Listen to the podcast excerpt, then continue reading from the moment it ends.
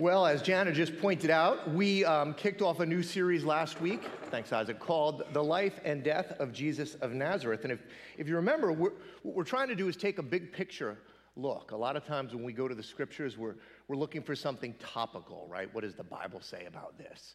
But we started last week looking at, at, at kind of like a 30,000 foot perspective of what the story is of this Jesus, what his life was like, and, and we will march right up to Good Friday together, what his death was like, and then, of course, Easter Sunday we'll celebrate his resurrection. Last week, what we, what we looked at is we're just going to be kind of following what Peter shared about Jesus. Peter may be his closest disciple, right? Or probably his most famous. And, and Peter shared his story with John Mark, who wrote it down in the Gospel of Mark. And Peter had been thinking about this story for probably 30 years before Mark writes it down. And if you were here last week, he starts right up front with a gigantic pronouncement. And it's about the, the concept of the gospel, the good news. And the good news, according to Peter, who heard Jesus tell it, was not simply that Jesus had come and, and died for our sins so that we could go to heaven. The good news that Jesus went town to town sharing was that there was a new king and a new kingdom, and all kinds of people were being invited into it. We're going to talk a little bit about that kingdom next week. This week, uh, I wanted to take a little bit of a pause in our series and, and look at that kingdom as it stands today in 2023. 20 years ago, which would be 2003, I was considerably younger. Um, and uh, I was new on staff here at Mendham, and my first assignment was to find a youth pastor. And so uh, we went scouring the yellow pages. Um, remember the yellow pages? Scouring them for, uh, for a youth pastor. And we couldn't find anybody good, so we had to settle on a young man named Tim Meier. Tim and his wife, this guy's the vice president of the denomination now, so, you know, he's doing fine. Um, Tim showed up. I remember picking him up at the airport, um, pulling up and just going, I hope he isn't going to be too nerdy. Um, and uh, he had those big glasses when I pulled up and probably weighed a lot less than he does less, now. A lot less, yeah. and uh, that began a, uh, a friendship for Tim and I that has lasted for 20 years. Tim was youth pastor here and worship leader, by the way, for five years before we um, helped partner with him and send he and Rachel and his two sons off to um, France to be missionaries there. Then, after um, that call uh, ended, he wound up running Envision for the Christian Missionary Alliance, our denomination, for several years. Envision is kind of the missional arm for the CMA, uh, the short term missional arm. And then, um, some amount of years ago now, Tim was elected one of three vice presidents of our enti- entire denomination. Tim is home today. Um, he doesn't get around these parts much anymore, but he is home today.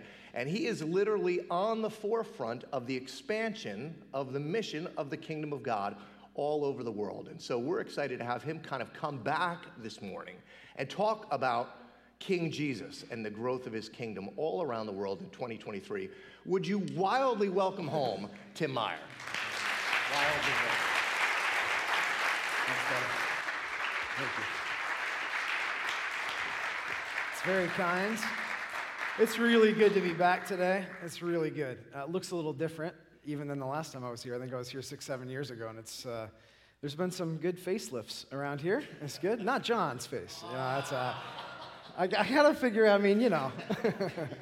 It's hard to believe it was 20 years ago that God led us here. Uh, we were two Midwestern kids who were lost uh, a little bit when we first landed in New Jersey, uh, but found family here. Uh, many people in this room became family to us. People in the room, like Mary and much more, when our first kid was born in Morristown, New Jersey, I told him, I said, you know, I'm going back to your birthplace. He's like, tell it hi. You know, Blaine's 16 now and Jude's 12.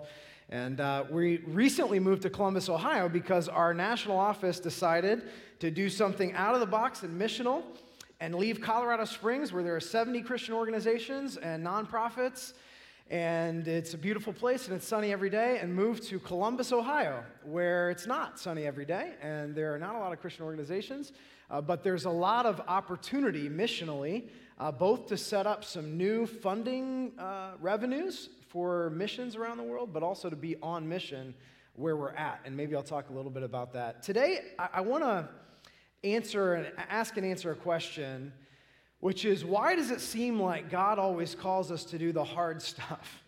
the hardest places in our lives, in our communities, and even around the world. And I am going to give you a, a view of the world. We are going to camp out. It works out well that John started this series last week on King Jesus because uh, I had already written, we, we just talked two days ago, and I had already written, you know, the middle of this uh, talk today is about his kingship and why Paul, the Apostle Paul, who writes to the Corinthian believers, is so convinced that Jesus is king that he reorients his life and ministry around that reality. And it actually changes everything for him and it changes everything around the world. And we're still ramifications of that change. And so I, I do want to tell you some stories from around the world. Uh, but what I don't want to do is give you some denominational rah rah speech, mostly because I don't recognize a lot of people in the room, which tells me some of you are new and you're like finding out today that this is a part of a denomination, this church. Uh, and it's called the Christian and Missionary Alliance. And I do want to tell you a little bit about it, but not because denominations matter, uh, but because when we work together, there's only, there's only certain things that local churches can do by themselves. Uh, there's only so much. And so when we link arms together, God can use that uh, linking of arms. But I do want to ask the question why the hardest places? Because our family of churches has this impulse to go to difficult places around the world to minister to the poor, to share the gospel, to respond to crisis. Like when an earthquake happens in Syria, we're right on it, you know, and why, it's hard. That, that's not an easy task. So, why does he call us to do that? When I was growing up, I actually grew up in this denomination.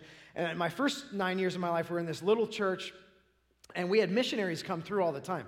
And it's where God, for the first time, grabbed my heart and said, okay, maybe there's something beyond this. But when I started going on mission trips, I was like, I don't think that's for me, probably uh, in high school and even in college. Eh, but actually, my time here at Mendham, going to places like Guatemala and taking the youth group to Taiwan and all this crazy stuff when I was 24, I can't believe we did some of the stuff that we did. Uh, but uh, those, even God used those experiences to call me back. But one of the things that was great about growing up and having these missionaries come through is that I got at an early age that our lives were about something beyond us. That if we were following Jesus, there was something beyond our current realities that he was calling us into, whether that was sharing the gospel with our neighbors, which can be very uncomfortable, or giving more money to a local church or around the world, or even going ourselves, that when God transforms us, he doesn't just save us for us. He saves us for others and for his glory and for and so we would meet people that are, you know, living in Africa and all these crazy places that, you know, in this little rural community I was living in were a world and a half away and yet there was something about their commitment and their courage that grabbed me as a little kid. And I'm glad that that was in me because life never turns out the way we want it to. Uh, life has taken some left turns for me at times and uh, has not been easy. And I'm glad that God gave me that vision that m- my life wasn't just about me. As a denomination, the thing that drives us is this phrase all of Jesus for all the world. All of Jesus for all the world would be like our vision statement or our mission statement. And what we're trying to say is that uh, there is more than just, like John said, punching a ticket into heaven. Uh, Jesus did come to rescue us and to give us an opportunity to be forever with him in heaven, but he came also to transform everything, to usher in his kingdom. And so the all of Jesus part is that he has a story that he's writing that's very big and very important and transformational around the world. And then that he leads us when he transforms us to minister to people around the world. So this started with a, a, Presbyterian pastor in New York City. And maybe you know that story, but he was not content with the fact that there were all these Italian immigrants showing up in Manhattan, and his church was uninterested in reaching them.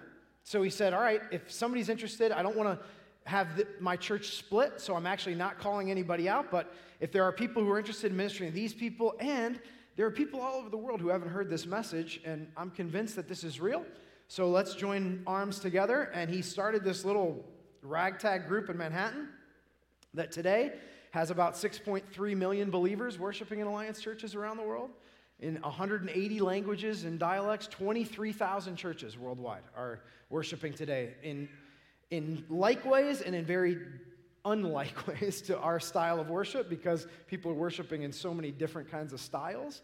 But even in this country today, uh, and this is a story that you're a part of, whether you kind of knew you were a part of a denomination or not.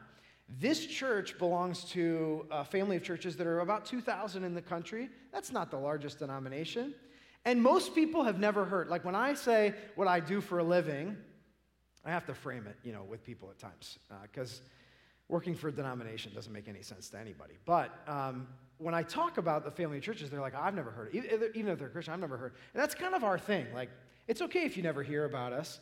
Uh, we're kind of just existing to give it away and to make other people, you know, give it to them and let them become famous or whatever. Uh, so we're not the largest, but 2,000 churches in the U.S., and we're worshiping in 38 languages today. And so uh, in this country, and a lot of that is a result of that early vision to go, hey, we got to take the gospel to places that haven't yet heard.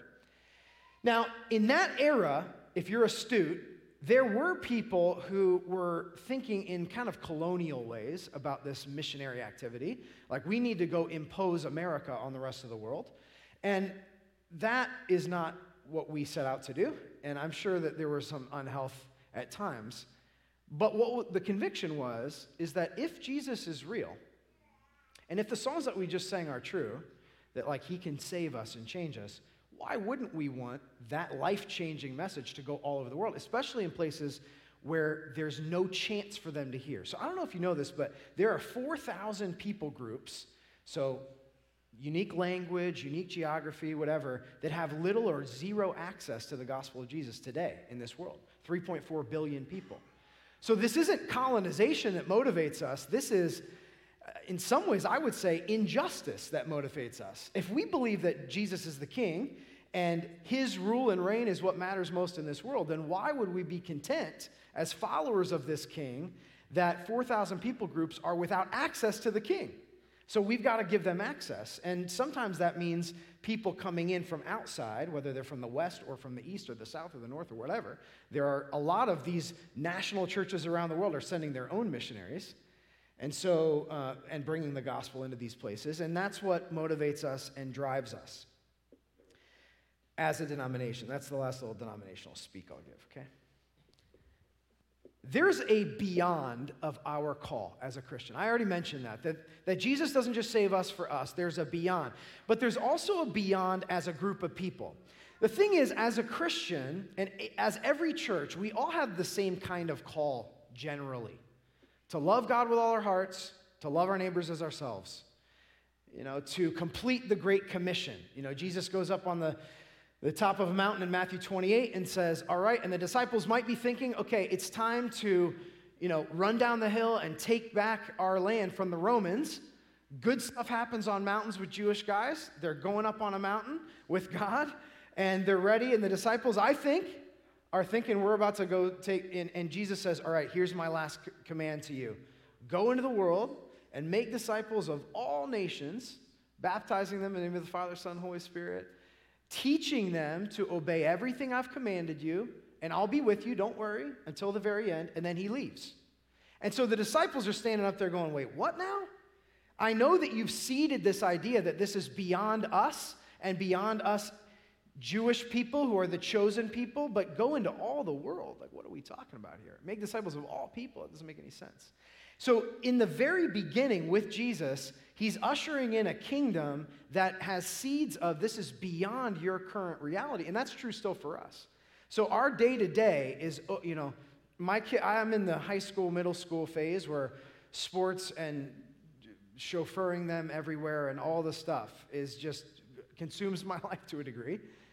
And there's a lot of stuff, uh, extended family and all those things. And yet, what I'm reminded is that the story that I'm living is a part of a larger story. And that's true for me personally, but also for all of us. The Apostle Paul, when he got transformed by Jesus, decided to start planting churches. And he, he, you know, he says in the, the letter to the Ephesians, in Ephesians chapter 3, God chose to reveal this mystery of the gospel through the church Frankly, having been in ministry now 20 years, a little bit more even as an intern in college, I might have chosen to do this differently.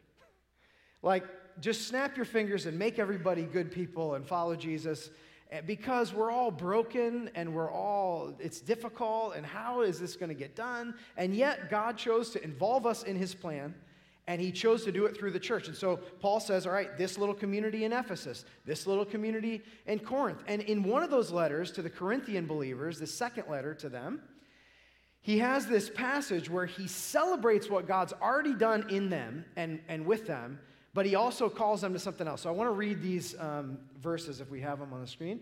Um, 2 Corinthians chapter 10. We, however, will not boast beyond proper limits, but will confine our boasting to the sphere of service God Himself has assigned us to, a sphere that also includes you. So, in other words, uh, we're not going to boast about everything, but I do want to tell you what you're a part of. That's what he's saying. We're not going too far in our boasting, as we, would be the case if we had not come to you, for we did get as far as you with the gospel of Christ. And I'll make sense of this in a minute. Next slide, please. Neither do we go beyond our limits by boasting of our work done by others.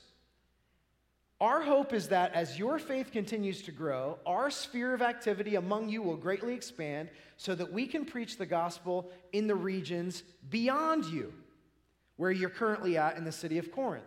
For we do not want to boast about work already done in someone else's territory. But let the one who boasts boast in the Lord. For it is not the one who commands himself who is approved, but the one whom the Lord commends. Commends himself, but the one who the Lord. So this is what Paul's saying. I am really excited and almost proud of the fact that we were obedient and we brought the gospel to you in Corinth. Primarily, people who believed in that plethora of Greek gods living in a you know, non-Jewish town for sure. And Paul, this Jewish former Pharisee, brings the gospel into this place. It takes root. Some of these people are second generation Christians. In other words, their parents were the first one. And, but a lot of these people are first generation Christians.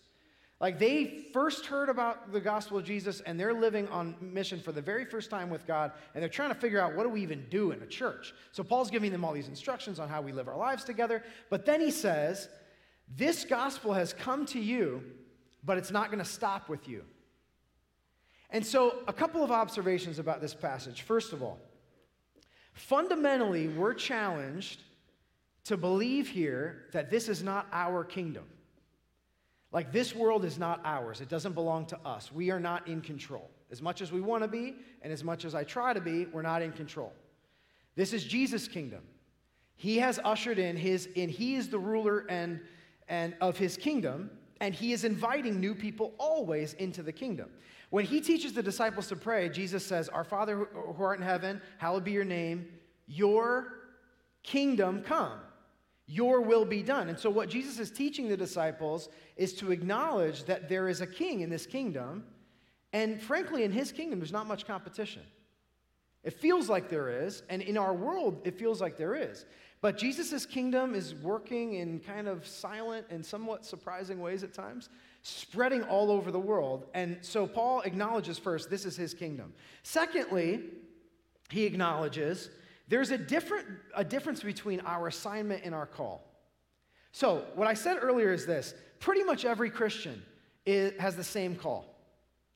You know, to love God, to love people. Every church has the same, you know, I don't know what your current vision statement is, but every church is essentially like we've got to love Jesus and we have to love our world and our community and our neighborhood and, and make an actual impact. And otherwise, what are we doing if we're not if we're not really living out our faith? And what are we, why we, we do this just to make ourselves feel better for an hour a week? Maybe. Uh, but it's not enough for all this if God isn't really changing us and He's sending us out. And so our calling is all the same, and yet our assignment might be different. So every local church has a different nuance in their assignment and where they live. That's why there's more than one church in, in a community at times. You know, otherwise there'd be like one church per city because they could take care of the whole thing. But there are a lot of, you know, God put on the hearts of these guys Guatemala a number of years ago, and that's not the same passion as everybody else. That's good. Because if everybody had the same passion, we wouldn't be able to reach every sphere of society. So we have to figure out what our assignment is and ask God, tell us what your uh, assignment is for us. As a family of churches in the Alliance, one of our assignments is to go to the not yet reached places, the places that lack access to care, to help, and to the gospel. And so, one of the things that Paul is saying here is look, all of our calls might be the same, but our assignment, and he says, my assignment in Ephesians and in Galatians and a couple places, is to actually reach the Gentiles, even though he's Jewish. So, what he's saying is, God's put it on my heart. I've got to get this gospel message beyond where people are going to laugh at us. Like, why am I supposed to believe in this Jewish God? This makes zero sense. We have all of our other gods. But then they start going, well, maybe this is actually the king, and there are not 12 kings. There's one king in a kingdom, and I could be a part of his kingdom. And so then Paul says, and this is the third observation, his desire is to see the gospel to continue to advance. Not his like brand to advance, not his name, but for the gospel to advance. That's why he says, we can't do this essentially without you. I'm rejoicing what the gospel has done here among you, and now how it's permeating, but now we're going to go together and go do something even further to what he calls regions beyond. Now, at that time, Paul was not conceiving of some of the places the gospel would go. I mean, Paul didn't even under, know China existed or India or, you know, some of these places that the gospel would end up going. He's just thinking the next one over. Like, we got to get this gospel to the next region, to the next town. Why? Because he's so convinced that Jesus is king. And so, when our hearts are gripped by Jesus as king, he takes our lives and says, I want to take all that gifting and all that passion and all the stuff that I've given you, and now I want to repurpose it, not just for you, but for my kingdom. And then we have an invitation to be open handed and say, all right, whatever that means. For some of us, um, that means you know recalibrating our finances and for others it means going on a mission trip for the very first time and for some of us it means even being willing to send our own children to go to these kind of places, which I can now say is harder thinking about that than just going myself.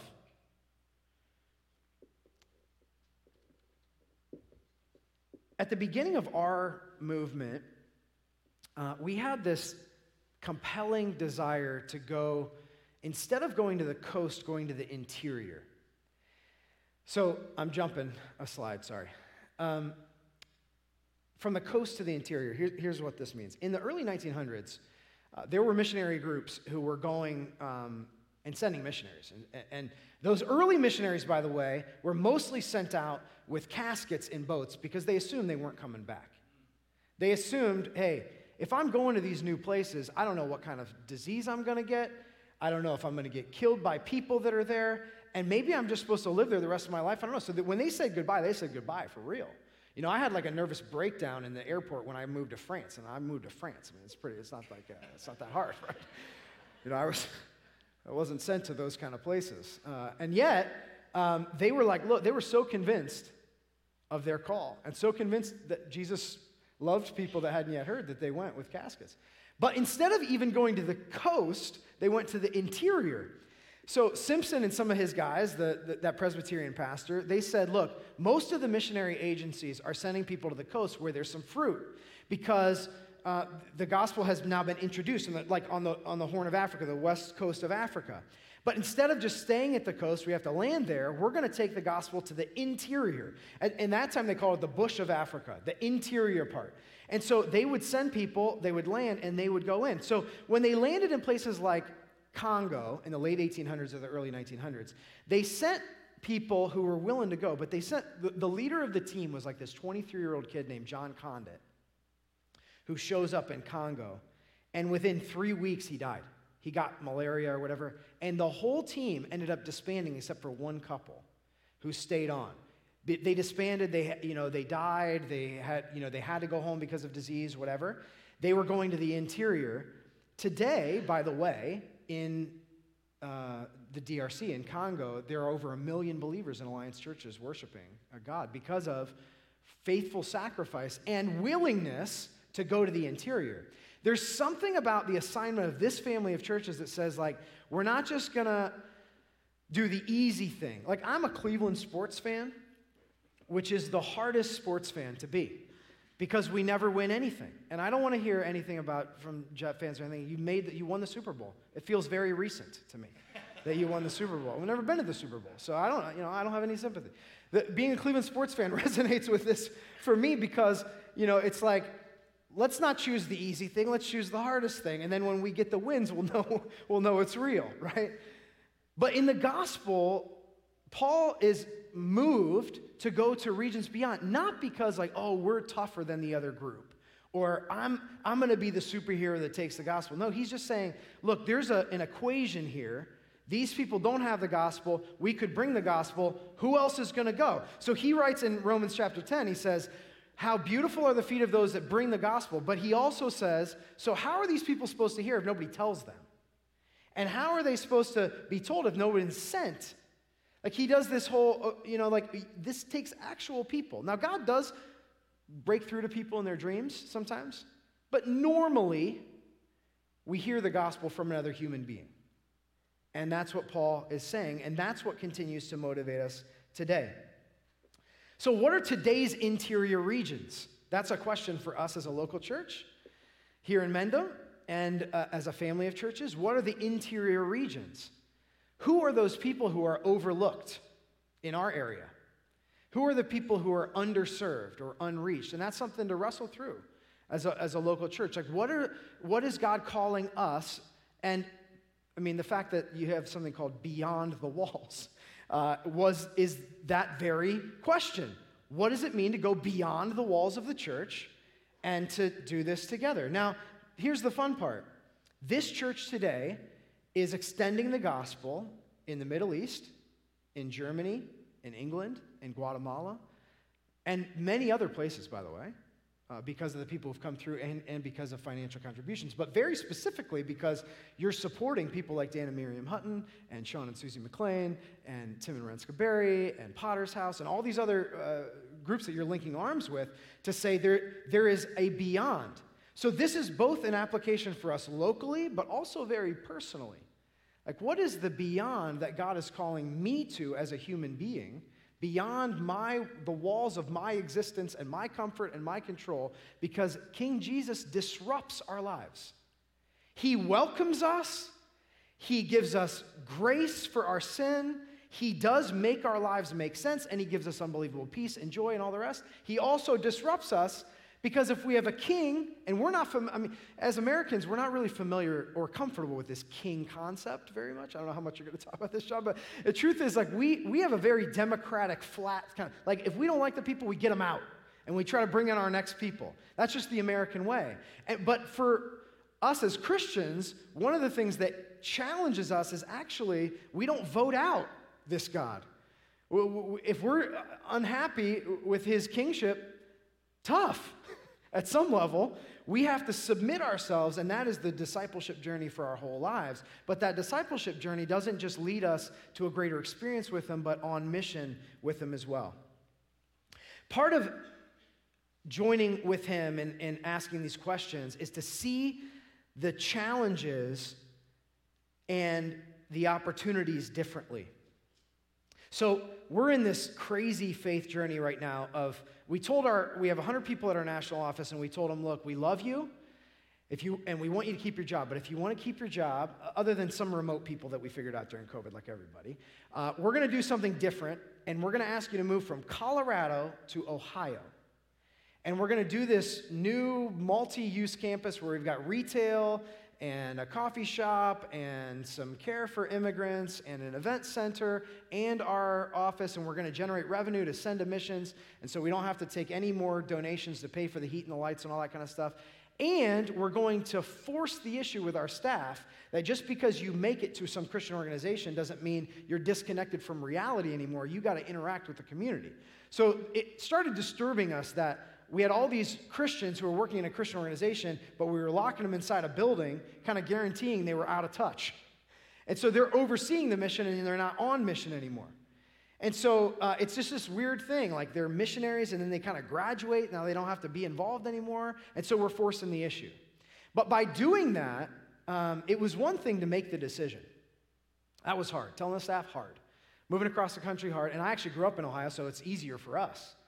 But for a lot of these folks, it's been, you know, they'd never even imagined visiting Ohio, nor should anyone, really, you know. Uh, and yet, we're in this really, we, we, had a desire to say, our, our, our, like I said earlier, our Alliance family is very diverse, over um, 50% of our worshipers in, in America today are uh, non majority culture kind of folks, but our staff hasn't reflected that, so we need to be in a place that reflected it. My kids' local school district, 52 languages are spoken. I wouldn't have guessed that in Columbus, Ohio. That's the reality. And so we're living out that mission, but it was one thing to decide, okay, you're the king, we'll do what you want us to do. It's another thing to actually do it. So God's brought all this money um, to purchase all this property. We bought a Kmart and uh, McDonald's. We took down the Kmart, the strip mall. We're taking it all down and repurposing it and, and all that. But now we're at the like build phase where we have to raise a bunch of money and mobilize our staff. And I've been thinking a lot about Joshua. Remember, if you remember this story, where Joshua and Caleb go to like survey this promised land, and they come back, and most of the people are like, "This is a terrible idea. We're all going to die. We should not go into this land." And Caleb and Joshua see the exact same thing and say, "Actually, we definitely should. This is God's land. It belongs to Him. He's calling us. He's the king. We'll go where he tells us. Then they try to kill Moses and Joshua and Caleb because they're like, we got to get new leaders. These guys are nuts. And, but then, so he's already courageous. But then when Moses dies and Joshua takes over, in Joshua 1, God says to him three times, Be strong and courageous. He's already the most courageous guy. He already sees opportunity where other people don't. And yet, what God is saying to him is now you're going to need courage to actually live this out, and I can give you that courage. To live with me, to enjoy my kingship, and to join with me. I want to tell you one uh, story to, to close this morning um, that sums up some of these things. Um, I, sorry, I've messed up all the slides. I didn't know exactly where I was going, but um, they're, they're, uh, the final slide before the final story is uh, to see this as opportunity versus lack. A lot of times, why we, the reason we don't, if it's not just because the American dream has so captured our hearts that we're unwilling to join him on mission, which does happen, we're unwilling to give up control or finances or whatever. The other thing that prevents us is a poverty mentality. In other words, there's only so much time, energy, money, or whatever to go around. So I just need to take care of myself, and then I'll get to the rest of this stuff. And uh, the story of the gospel is actually, he's a God of abundance. There's always more to go around. There's more finances to go around, there's more energy, there's more people. Uh, his kingdom will not be stopped. He's a king that will continue to establish his kingdom until he comes and reigns on this earth. That's the story of the gospel. So that's part of seeing this with opportunity versus lack. Recently, uh, some of our team was able to go to Cambodia like three weeks ago to celebrate the 100 year uh, anniversary of the gospel getting to Cambodia. And that was significant because that 100 years ago, it happened to be a Christian Missionary Alliance, two couples that went in 1923 as the first ones to introduce the gospel into this country. And they went and experienced a lot of resistance. For the first 50 years, they had very little fruit. After 50 years, there were about five to 7,000 believers total, uh, 50 years later. And then the Khmer Rouge hit in the 70s. And uh, that wiped out everybody. I mean, it wiped out a third of the population. It was like a Holocaust level event. I don't know if you're aware of that, but you know, 25% of the population died in Cambodia, and the church was almost decimated. There were like 500 believers left in the church. They were all round up and killed. One of the, um, but then, I'll tell the rest of this story first. Uh, some of the people went back after the Khmer Rouge was unseated, and today, um, there are uh, over 100,000 believers in Cambodia, and, and churches are being planted every week. In fact, there are 25 churches being planted just this year. There are plans for them. Uh, and that, that's a cool story of God's faithfulness because somebody's willing to go to a region beyond. But here's the crazy part of the story two parts. One, one of those little girls that survived the Khmer Rouge uh, as a nine year old, she and her husband and, and her friends were all killed. Like, she told a story there where she had given a friend a, a, little baby doll and couldn't find her friend, and then three days later saw her friend and the baby doll in a ditch. I mean, that was the kind of thing they were living through. She has gone back to that very place, and they're now planting churches where the Khmer Rouge had their last holdout on the north side of Cambodia, right by the Thai border. And she and her husband are the church planting leads in that, in that area. They've gone back to the place where, you know, sometimes I'm like, I've been through a lot, you know, I need you know, help and all this stuff. And I'm like, well, I haven't been through that, you know, not even close to that. So their faith inspires me, and what God continues to do inspires me. one of the people that they were working with four years ago, his name was uh, Kong. This guy fell in, the, we actually did a video story. So if you go on our website, you can find the video story somewhere. But this guy fell in a, like a fire, uh, like a brick kiln kind of thing. And this is kind of graphic, so I'm sorry, kids. But his eye actually got ripped out of the socket. It was like crazy. He, he was this crazy, angry alcoholic that was like, his life was in shambles. But his wife had become a believer. So he, he go, his eye is like hanging half out of his head, literally. And he goes to his wife and he's like, Hey, I need a doctor, but could you pray for me? They pray, and like the eye goes back in the head and he's healed. So this guy's life is completely transformed and becomes an evangelist and a pastor in this community. So he ends up starting to plant churches. He planted, I think, 12 or 13 churches. But last year, he got run over by a truck. I mean, I'm not trying to be funny, this is just like crazy. But his brother was in the accident with him. His brother gets run over too, but doesn't die. So his brother, who was nominally a believer, decides, I'm going to pick up this torch and I'm going to now lead the churches. So he is now, he was wearing, three weeks ago when our team was there, the same pants that he, he had the tire marks on the pants. And he just said, Look, Jesus changed my life. I have to be on mission with them, and we have to continue to take this gospel. These people in these fishing villages have never heard this story. And Jesus changes everything. We got to be about this. So, my invitation to you this morning is to relent to his kingship, whatever that means in your life. And then to join him in his kingdom that's making everything new. It requires sacrifice. Our lives are not just about us. But the joy of joining him on the journey is unbelievable. To see people's lives actually transformed, to see the poor cared for, to see people pulled out of the. I don't have time to tell you the story of these people. I'll tell it next service so you can see round two. It's going to be totally different, I trust me. Um, But people are getting pulled out of the rubble in Syria because some man in white is giving them food to have, have them survive for weeks. I just heard the story last week from a friend who was there, uh, giving, you know, helping pull people out of the rubble in Syria. I mean, God, so God's doing this kind of stuff all over the world. And my invitation to you is to join them, and whatever that means. And giving and going and praying and just thinking about your lives differently. So I know the team's going to lead us, but can I pray for them quickly? Because I'm going to get John the last word. God, would you continue to do what you're doing in this church for your glory? It's so good to see so many faces I don't recognize. That's evidence that you're drawing people to yourself. But I pray that it would never stay with us.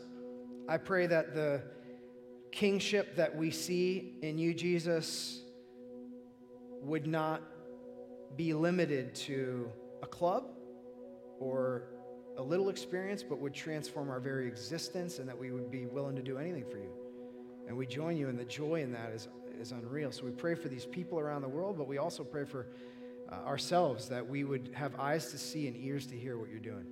In Jesus' name, amen. Would you stand and let's worship together?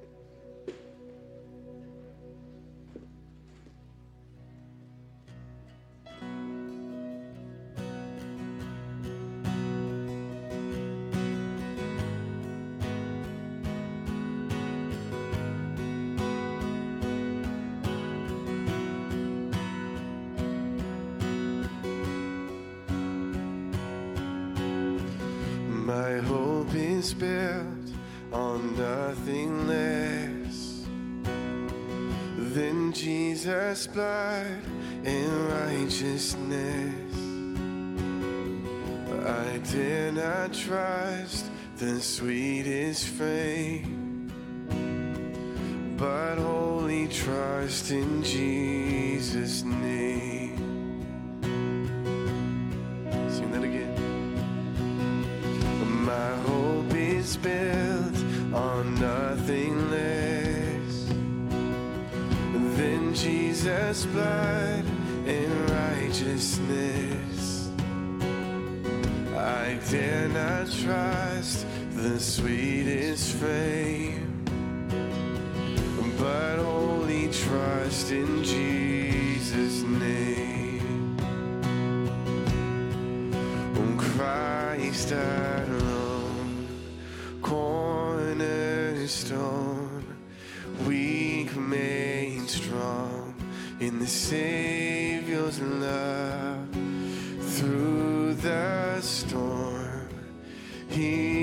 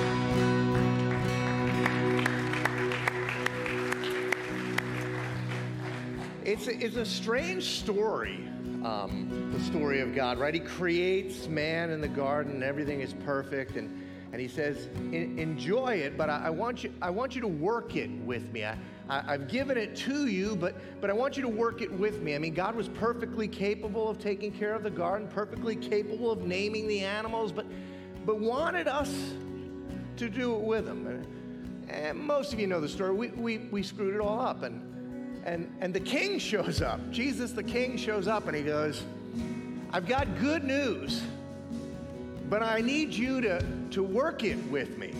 I'm inviting you in to work it with me. The gospel, this is God's decision. I don't know why, but the gospel will only go as far as God's people take it.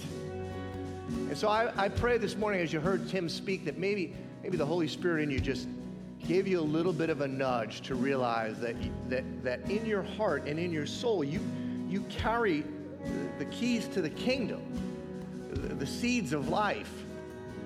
And, maybe be inspired to, to think through who those keys need, need to, whose, who, who- whose heart needs to be unlocked, where those seeds need to be planted. Because there are unreached people in Guatemala, in New York City, and in Mendham, Chester. In fact, you know there's 96,176 people that live within one town of this church that do not know what you know. And our goal is to make Jesus real to each and every one of them. Father, I thank you for this church. I thank you for Tim and the ministry of the Christian Missionary Alliance. And I pray that you would give us eyes to see that the field before us is white for harvest. Help us to love you and to love them. In the great name of Christ we pray. And everybody at Mendham said, Would you thank Tim Meier one more time? I'll see you all out in the foyer.